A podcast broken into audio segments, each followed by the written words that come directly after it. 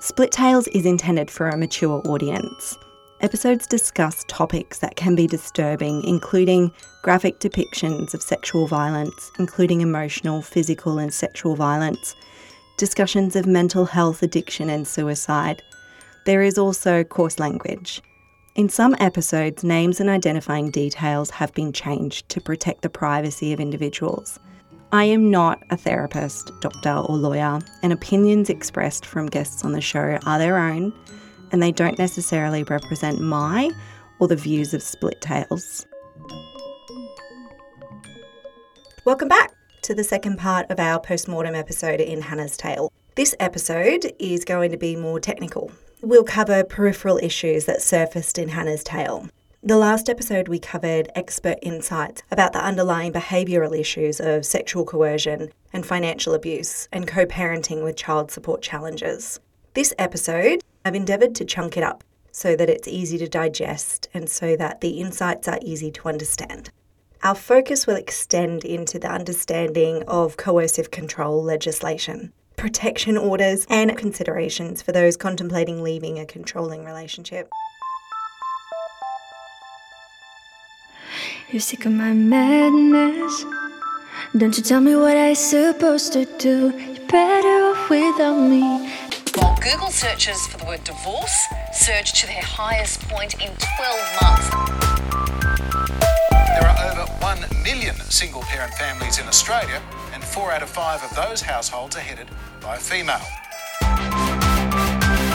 I know what I'm supposed to do.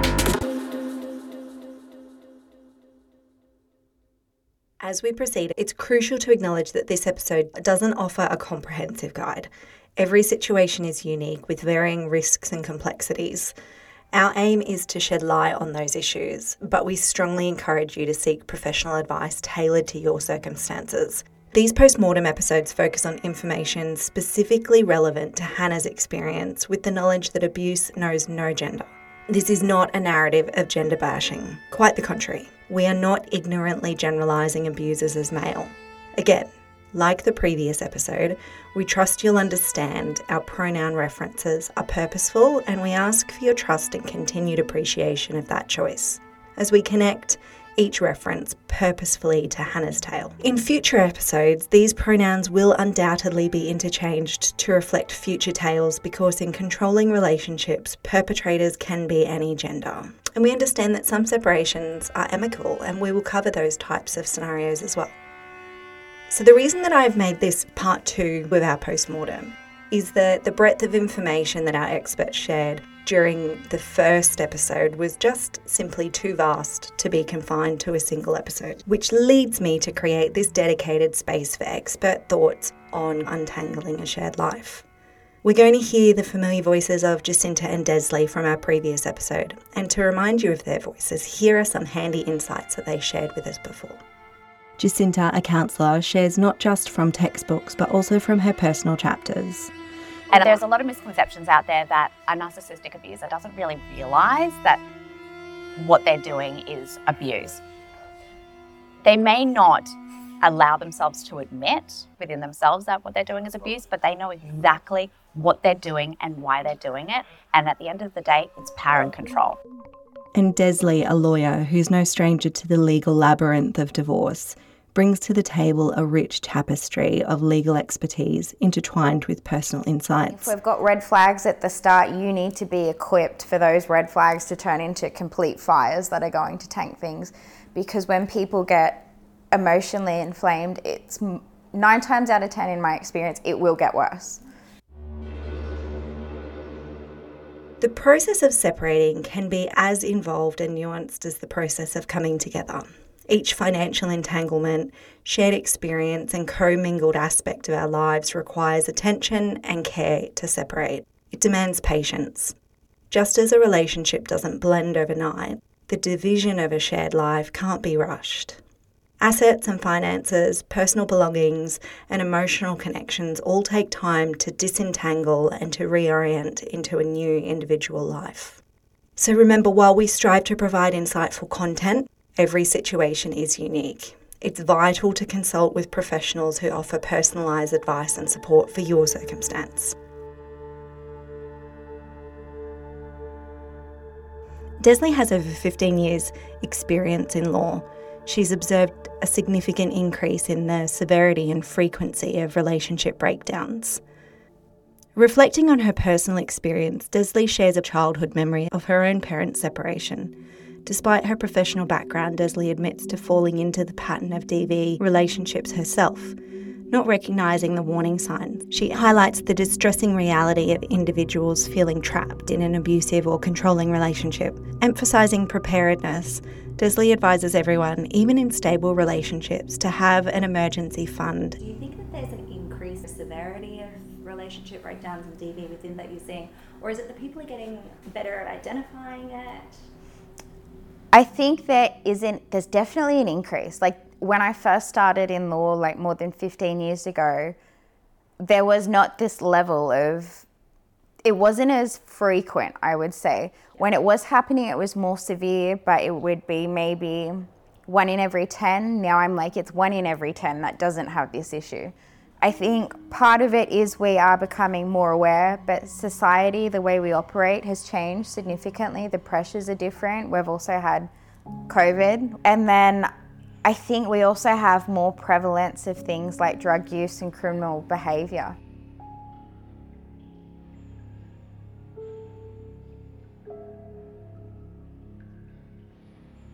My parents separated when I was really young. That was a DV incident in the middle of the night. Like I woke up as a 4, 5, 6-year-old, can't pinpoint the exact age, but I think I woke up because I heard the yelling.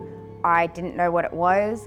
Mum walked out the front door. I didn't know where she was going or what she was doing. I just knew everyone was really upset.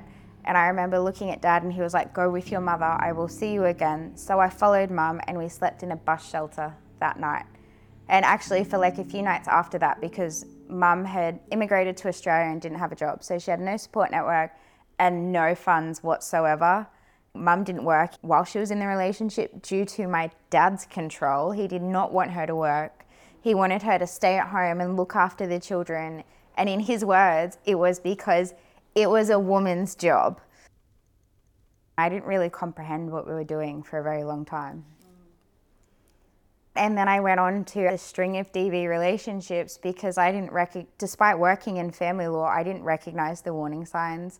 I didn't think it was happening to me. I thought in my head I gave away my power, or this is how our relationship works, so it's fine.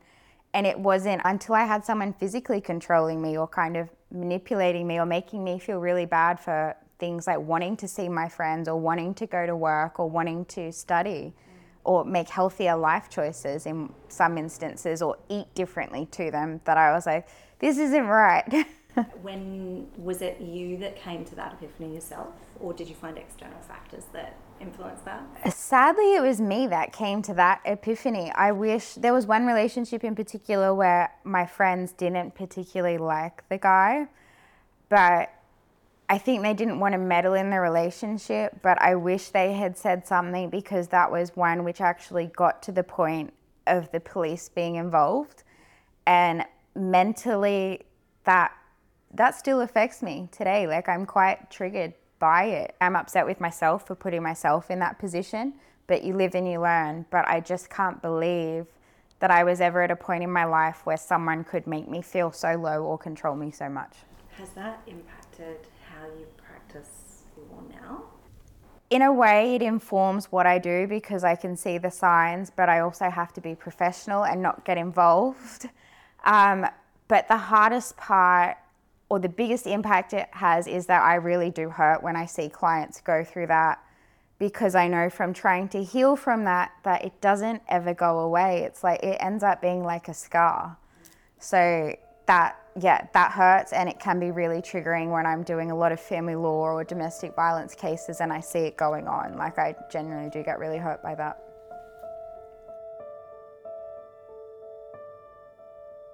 What do you think Hannah could have done better? I think Hannah could have, to avoid that situation, lean on her supports, talk about it a little bit more, try and have the hard conversations with a partner, and maybe speak to someone, because I know her income was controlled or she didn't have access to that, which always ends up being a really big problem.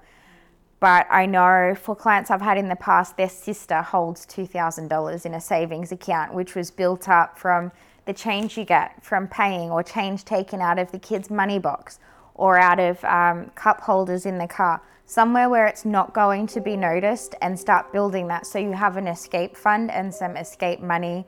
Yes, you won't have the money in your name, but at least you've got a buffer there to start something if you really do need to run. Yeah. Have you found that there's one common thing that people do that you would wish that they probably didn't do in a separation? That they wait so long to get help. I'm guilty of it too. Maybe that's because I have been a victim. I don't know if people who haven't been through these things, yes, it's a sensitive issue and you probably do want to keep it private, but have your safe person for that. But if you have someone who is aware of the situation, at least then you've got the starting point for help and someone to maybe be the voice of reason.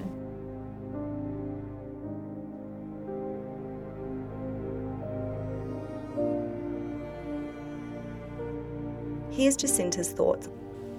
What I'm seeing a lot from victims of domestic violence, and I say victims because being a victim is not a bad thing. Doesn't mean that you're weak or anything like that. It just means that this is something you were victimized. You can take that out if you want to. Survivor, the term survivor can be more insulting because I guess it kind of just makes it, it cheapens it a little bit, and it forces people to feel like they need to be strong. That's the other thing, is that I don't want any of my clients to feel like that they have to be strong, that any kind of vulnerability or feeling sorry for yourself is a sign of weakness. This kind of experience is just, it is so life-changing. It alters everything. It makes everything hard and uncertain, and it doesn't matter where you are in your life, on your life path. It doesn't matter how old you are, what socioeconomic background you come from. That is the one main consistency, is that it is so absolutely difficult, and it is okay to own that. Doesn't mean you're weak. But going back to what your question was about, Hannah, and what I see commonly is the lack of comprehension of what is domestic violence. You know, you've got your abuse wheels, you've got your domestic violence wheels and power control wheel.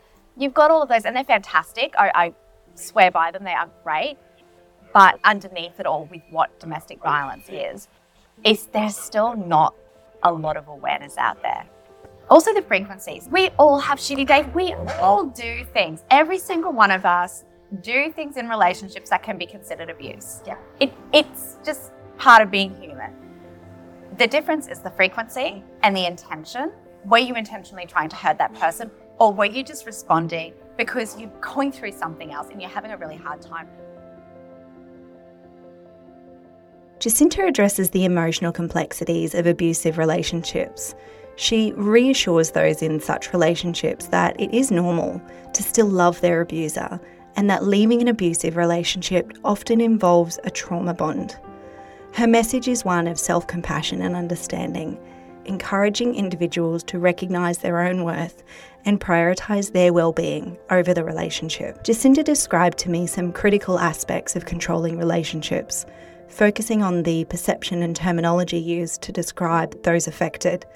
She expressed concern that the term survivor might inadvertently pressure individuals to feel like they have to be strong or resilient, and that potentially trivialises their experience. Jacinta also delves into the widespread misunderstanding of what constitutes domestic violence. She points out that while educational tools like abuse and power control wheels are helpful, there remains a lack of deep awareness about the nature of domestic violence. A key factor that she highlights is the differentiation between normal human conflict and abusive behaviour, which lies in its frequency and the intention behind the actions.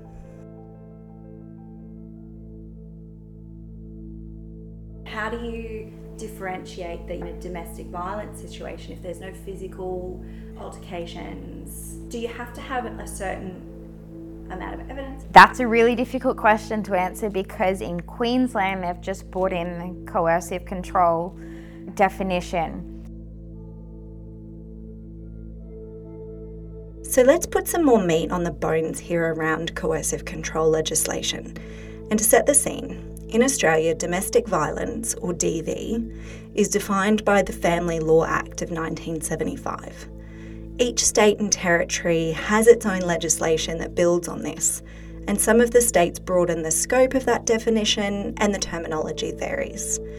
But at its core, the description of domestic violence is the same. It's a behaviour that's violent, threatening, controlling, or intended to make you or your family feel scared and unsafe. That behaviour can be considered family and domestic violence. I want to make that description clear, because in coercive control legislation, it refers to this term, domestic violence. Now, bear with me, and let's loop back to what Desley mentioned about the tricky question of what coercive control is and how to identify it when there is no physical altercations. So the Australian government and state territory governments have been working together through the Standing Council of Attorneys General to introduce national principles to address coercive control. And on the 22nd of September of this year, 2023, the national principles were released, setting out a shared understanding of common features and impacts. As I mentioned, legislation and coercive control can differ between different states and territories in Australia. But here in Queensland, coercive control legislation talks to an offence that criminalises the conduct of an adult where the person is in a domestic relationship with another person and where that person engages in a course of conduct against the other person that consists of domestic violence occurring in more than one occasion. So let's just break that down a bit more. These laws are about making sure people don't hurt each other in relationships in sneaky ways, not just physically. If someone in a relationship repeatedly behaves in a way that controls or scares their partner, it's against the law. This can include things that hurt someone emotionally, mentally, or even financially, but not just physically. The law looks at whether the person doing these things means to control or scare their partner, and if their actions could reasonably be expected to harm the other person in any way. It's important because it protects people from being harmed in more than just physical ways in a relationship.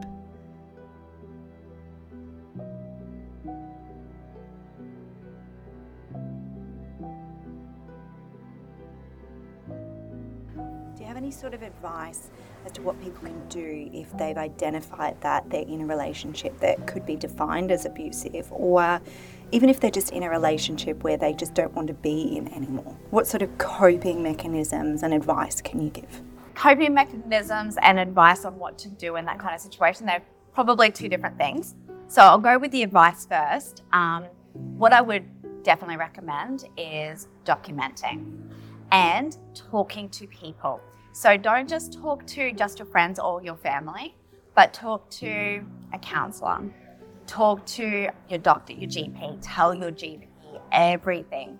But when you're talking to your friends, if you're on social media or text message or however you kind of communicate with your friends outside of face-to-face, ask them to keep your messages and then delete it from your own end.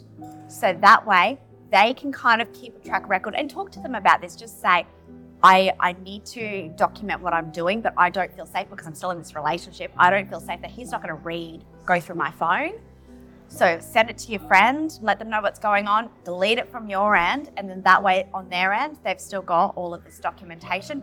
That will have, if you do it email, Facebook, it will have time, date, what happened. And that's the other thing. You try and have the time and the date, what happened, how it made you feel, if anyone witnessed it. So when you are ready to leave and you are considering, if you consider putting in a DVO, you've got that information. You can ask your friend to send you all of that information. You can just list it in your DVO. That will make things so much easier. It also kind of takes that pressure off of you at that time, because it is really, really difficult to even process what's going on for you, let alone to try and remember everything that's happened. That's really good point. I do that for a lot of women with my advocacy as well, is if I see that someone's going through domestic violence, I'll put my hand up to be in person to just keep record. So if they ever need it, then they can use it. If they don't need it, no worries, no harm. It's just there as a safeguard. And it's interesting to see how people start noticing more and more what is going on when they start writing it down. And they will open up more. They see the pattern. It gives a bit of control back as well, doesn't it? Yeah, and that's also one thing that I've noticed as well, is that abusers are so focused on their abuse, whether they are lower socioeconomic or affluent, they are so focused on their abuse that they don't think to document what they're doing or anything that you're doing. They're too busy trying to ruin you. Yeah. Whereas if you're just documenting it, that is one thing. The other thing that I'll mention as well is that there's this video, this lady that I follow on Facebook, it's called Negotiating with Narcissists. It's really, really powerful, but a bit of an idea of what it's about is that only respond to what is relevant.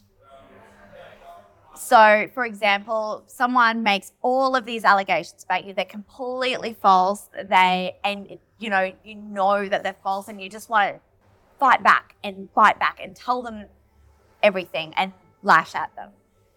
All you need to say is, I do not agree with your version of events. Respond with that. If there's children involved, only respond to what is relevant with the children. You do not need to respond to all of the other crap that they're calling you. You don't need to. It's just respond to what is relevant. So they can have like 40 paragraphs of abuse towards you and then have one question about your child or when is pickup. All you respond is, pickup is at 4 p.m. It's showing that you are maintaining an effective co-parenting relationship, but you are not engaging in the abuse. You can also say, if you continue to speak to me this way, I will stop engaging with you. Because that is showing that you are willing to communicate, you are willing to be able to have an effective co-parenting relationship, but you are not willing to be abused. You are not willing to be spoken to that way. You're setting a boundary, and that's completely okay.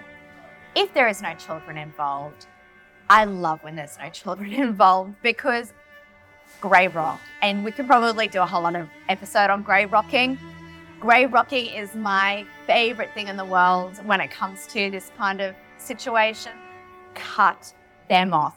You change all of your passwords on all of your social medias, emails, your Netflix and like streaming accounts, because I've heard, and this has actually happened with my own lived experience, they will use the names, the profile names, to get a hold of you. Like they'll like send you little messages in the profile names on the streaming services. It's ridiculous. But everything they possibly can to get a hold of you. So you block their access to anything that they have to communicate to you with. Grey rocking is a psychological technique used to deter manipulative or abusive individuals. It involves making oneself as uninteresting, unresponsive, and emotionally detached as possible, akin to a grey rock. The primary purpose of the method is to avoid provoking any form of emotional reaction or engagement, which manipulative people often seek to exploit. By presenting oneself as dull and unengaging, the individual practicing grey rocking reduces the likelihood of becoming a target for manipulation or abuse. Grey rocking is often recommended in situations where one must interact with a manipulative person but seeks to minimise conflict or emotional drama. It's particularly useful in cases where cutting off contact completely just isn't feasible. Grey rocking serves as a protective strategy, offering a way to navigate difficult interactions with manipulative individuals. However, It's important to assess each situation individually and consider the long-term solutions for safety and well-being.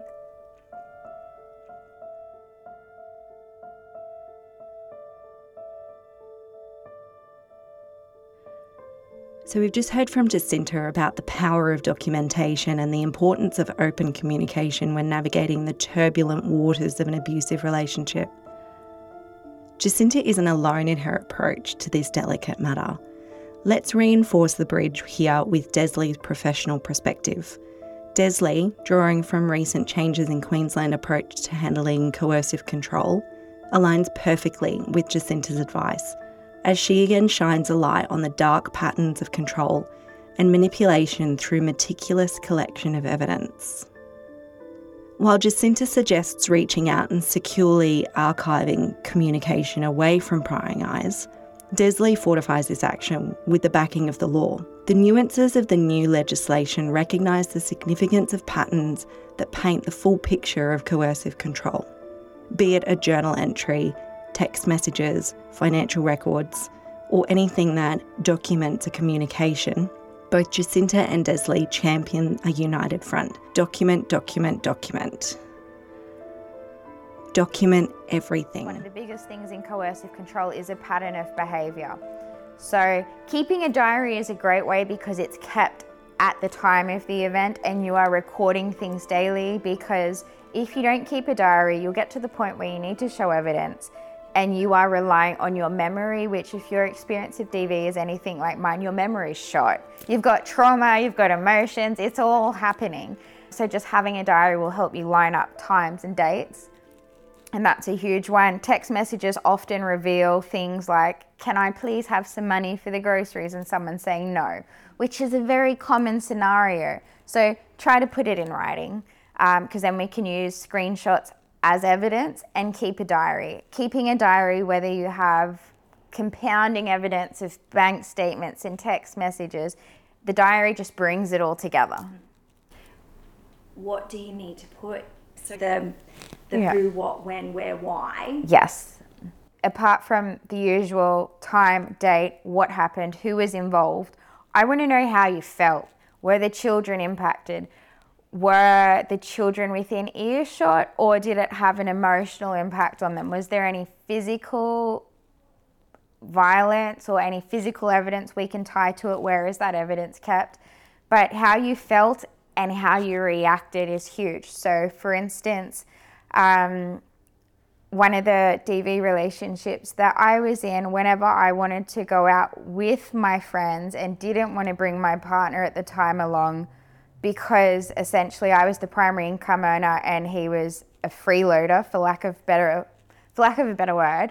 I just didn't want to have to pay for him, and we would fight about anything and everything. So I would not go to the event, and I'd spend my time wondering why I'm such a bad partner. So that's how I felt. I was hesitant to go to future events or social events, and my reaction was to withdraw. So they're all really important factors in evidence in coercive control or emotional or psychological abuse. How you felt and how you reacted and how your behaviour changed. Like the sort of, where do they keep that? Keeping it is the hard part, because obviously if you're living in this house with someone, they might rifle through your things. I know I've had that fear. I've also had a partner do that to me.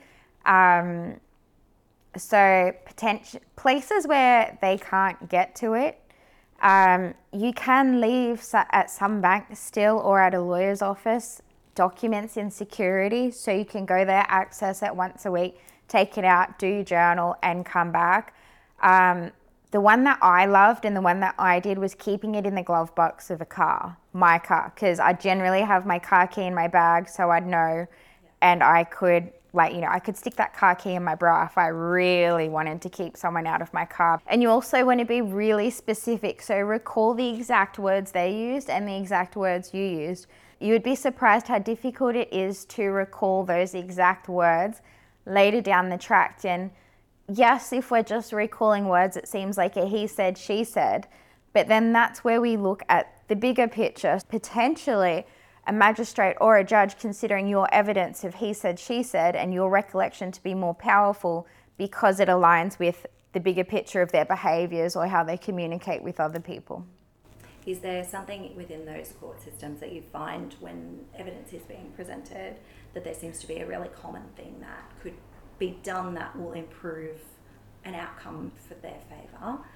Yes, specifics and details and the diary. Like, I know you are doing the journal, but people don't believe how important that diary is. And you want to be diarising every interaction, even if whether it's good or bad, because it also just shows that it's not all bad and we're not painting this really bad picture where this is what happened at the time. You even can go to the extent of, you know, for some people they have supervised visits. So you can get someone to just say that I was there on the day, or, you know, co-sign your diary or something like that. But having, I guess, evidence which has gone with from since before separation or from the date of separation all the way through to needing to use the evidence and being incredibly specific about feelings, who was there, what was said, and anything else which may substantiate that, which is in its physical form, is huge. And I wish people did more of that, because when we get to court and it's like, oh no, we rocked up to change over at this time, but he said he couldn't get there, so I left. Like, and you don't have a screenshot of that call, it's really hard for me. Sometimes it's the surrounding circumstances which make your evidence stronger than the other parties. Have you found that something men do better than women, or women do better than men in certain things? Generally, I think women do it better because they seem to be better record keepers. Men are always hard to get to use a diary, but men are better on the emails and the text messages. Even just like in the notes tab of your phone. Your notes tab is one that I quite like. Your phone calendar or your notes tab.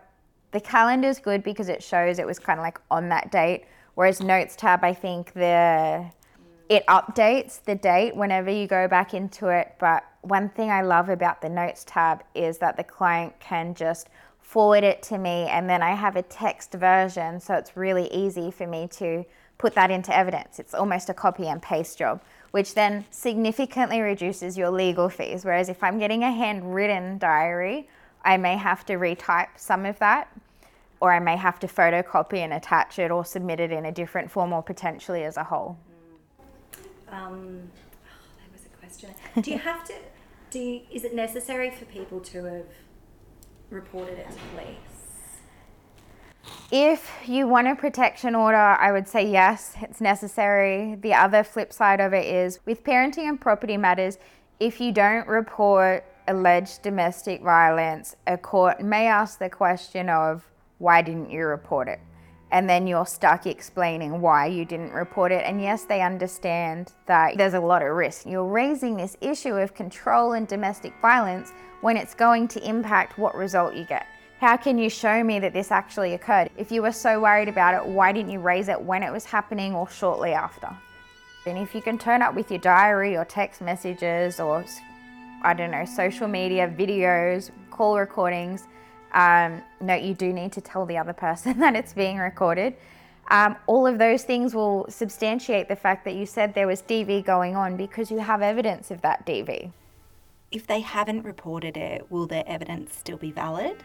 100%. You can always put your recommendation in, you can always ask for things, but the court needs evidence to make these things, and this is where your diary is handy. It's like, yes, I didn't report it at the time because I was too scared, and that is the most dangerous point. And then, yeah, that's when you can suggest things like, let's go to counselling, or let's try and change this. So it would be remiss of me not to plug our Separation Journal right at this particular point in the podcast, only because it feeds in so well to what Jacinta and Desley have both talked about, where evidencing what you've gone through in your journey is so important. With the Separation Journal, panning down your journey isn't just therapeutic, it's empowering.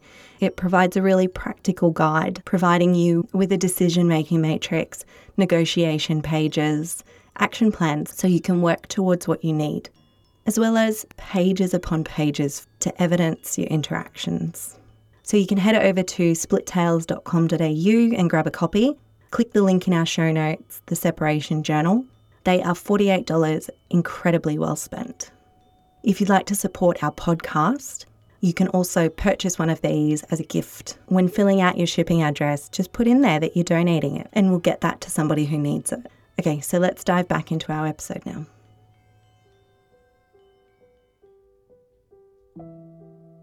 So this brings us to some helpful words of wisdom from both Jacinta and Desley for those that may be considering leaving a controlling relationship. It's like horrifying to see another human in a situation where they feel they can't escape and their life is in danger. But I think what society in general doesn't know is there are places you can go to get what's called a drop bag. So if you are in a situation, there's businesses where they have like food, clothing, tampons, basics, and they can help get you into a safe house, or you can leave that way secretly. So you can literally leave all of your things. So yeah. And planning. Yeah. And then I think that's also why it's all one thing, anyone in a relationship, even if your relationship is fine and dandy now, have a rainy day fund, have an escape plan, because you don't know what might come. Even if you don't run into a DV situation, your partner could end up in a horrible accident. How are you going to deal with that? Do you have somewhere else to go? Do you have a safe person? Is there someone in your life you could speak to if things were really bad who could maybe help you leave? If you kind of have an idea of how much it would cost you to be away in a very temporary situation for a night or up to 7 nights, that will at least give you time to get in contact with services who can find you something more permanent. There are a lot of charities and initiatives out there to help you plan your exit. But I would always say if you have a reserve there to at least cover a night or up to 3 nights, that is enough time to probably get in contact with police and get some protections in place. If you can cover that, there's the potential to have the other party removed from the home. But you might not get that in every instance. But the more time you can buy yourself, the better of a plan you can set up.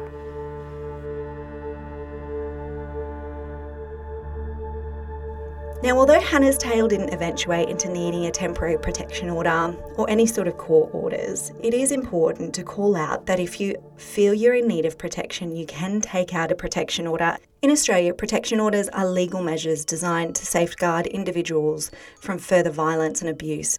These orders are known by different names in different states and territories, reflecting the variations in legal systems across the country.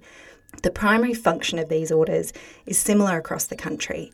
They aim to protect individuals from violence and abuse. Although they're named differently, all the orders serve the same fundamental purpose of offering legal protection to people in abusive relationships. They are not criminal charges in themselves, but violating the terms of a protection order is against the law and can lead to legal consequences. Now, you would have heard the phrase, what's the point of a protection order because it's just a piece of paper, and a piece of paper is not going to keep them away. And it's understandable, especially if you're feeling vulnerable or have had a negative experience. However, it's important to recognise the pragmatic benefits and the role that these orders play in the broader context of personal safety and legal recourse. They do provide legal recognition of abuse. They set legal boundaries. They provide for enforcement and consequences. They do offer deterrence, and they offer empowerment with safety planning. They build a case should the situation escalate or require further legal intervention. A history of protection orders and any variations provide valuable evidence. This can be crucial in custody discussions, divorce proceedings, and criminal trials. It's important to note, though, that protection orders are only part of a larger system of support and safety. They are most effective when they're combined with other strategies like support networks, counselling, safe housing, regular check-ins with law enforcement or legal professionals. And while they're not a foolproof solution, they are a significant step in the journey towards safety and legal justice for many individuals facing abusive situations. And just as an order can be part of a wider plan, an individual safety plan should be personalised and practical to keep you safe and supported while you're in a relationship, during an exit, and after you've left. And we by no means cover a comprehensive safety plan and risk actions here. However, we'll look at creating perhaps another podcast in future for that.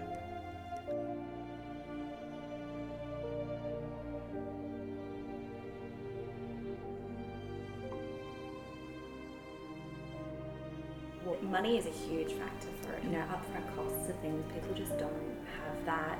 What do you think people should do in those sort of circumstances? In those circumstances, honestly, if it's incredibly bad, and I have seen this before, I would be looking for charity, somewhere probably like the Salvation Army or Financial Superwomen, Broken to Brilliant, or any of the numerous domestic violence charities that are there, because they will put you onto services which can help you immediately, and they can help you develop an escape plan and escape. So for instance, there's services if you're in a domestic violence situation, so you can use a phone there, so you're not being tracked on your phone, no one's knowing you're starting to develop this escape plan, and then they can put you into contact and potentially financial support to rehome you, to give you some clothing and food in the meantime and help you rebuild.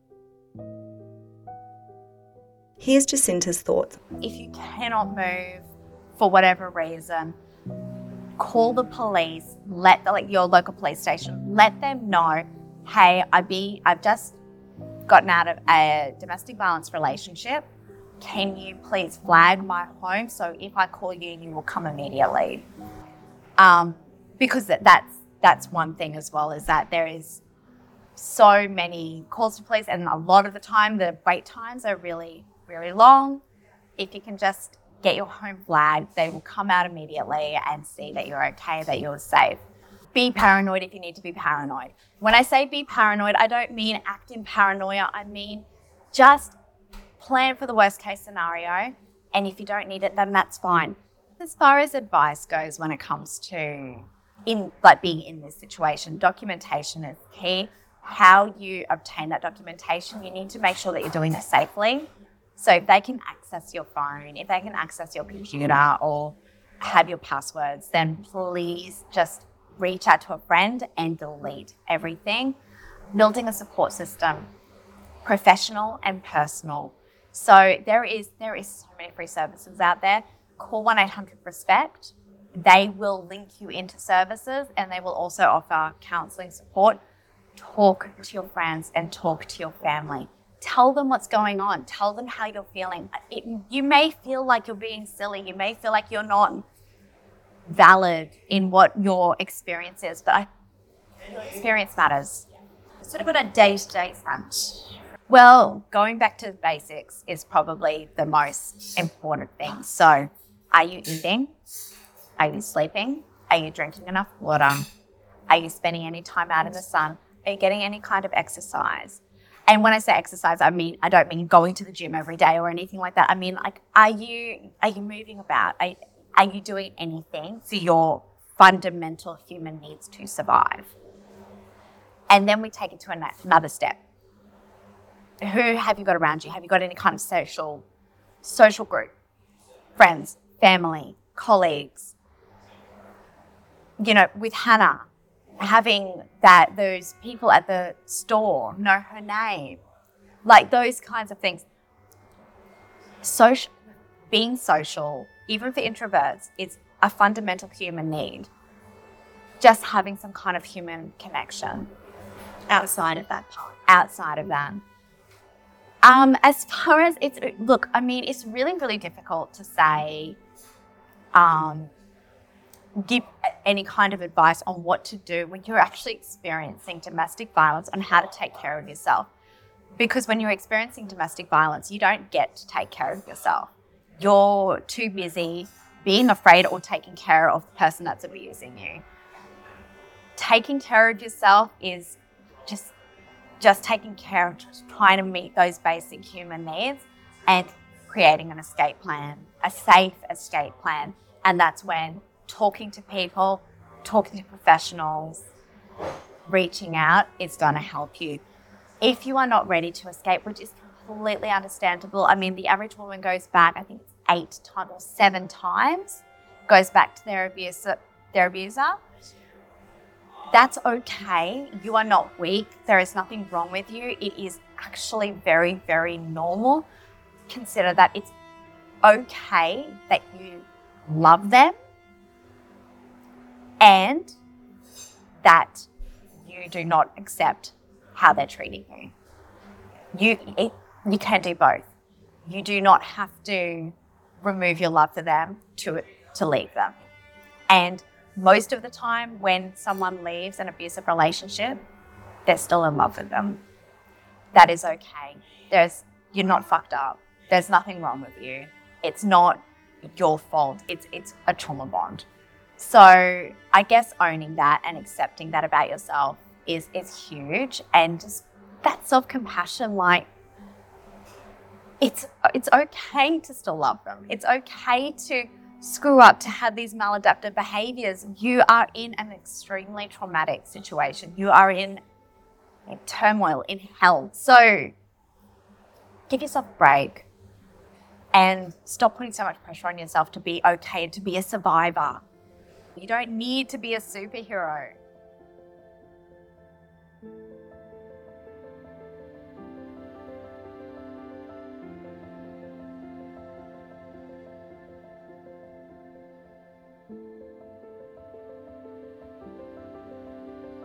Sometimes you just need to get out. Well, if you're in the middle of a house fire, you don't necessarily take the time to think about, oh, I'm going to be a survivor of this.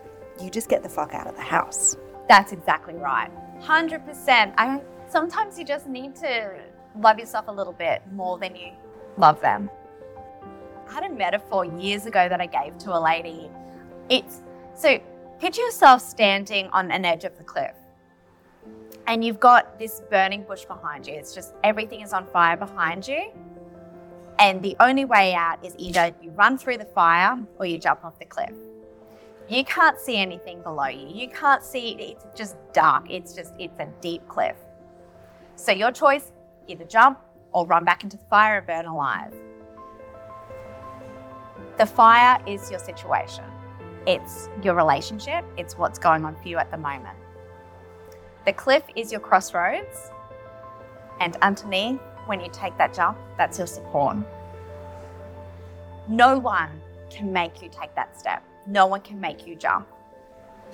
You just have to decide that for yourself. But once you do, there is so many people that are willing to catch you, that are willing to help you, want to support you, and want to get you out of this situation. So you just have to jump.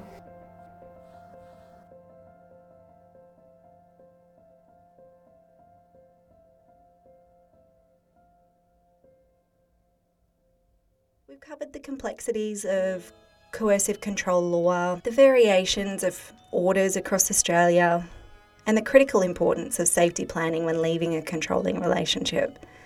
But remember, while laws and documents like protection orders are crucial tools, they are part of a broader system. It's about legal recognition of abuse, setting boundaries, and having a plan that prioritises your safety and well-being. That brings us to the end of this episode. It's been an insightful journey through the more technical aspects of the topics introduced in Hannah's Tale. And albeit not as prominent in her experience, they could be in yours. And again, I am going to plead and beg, please share this podcast. And if you do have a couple of minutes, rate and review, because it honestly does help. If you have a tale that you'd like us to include on our blog or potentially turn into a podcast, head over to splittales.com.au and reach out to us via our Contact Us page. I thank our guest experts Jacinta, Amber and Desley for their invaluable insights. Join us next time as we continue to explore another tale. This is Leah, your host, signing off from Hannah's Tale and Postmortem. Thanks for listening. Bye. We're both burned out, 'cause something isn't right, I know. Not a single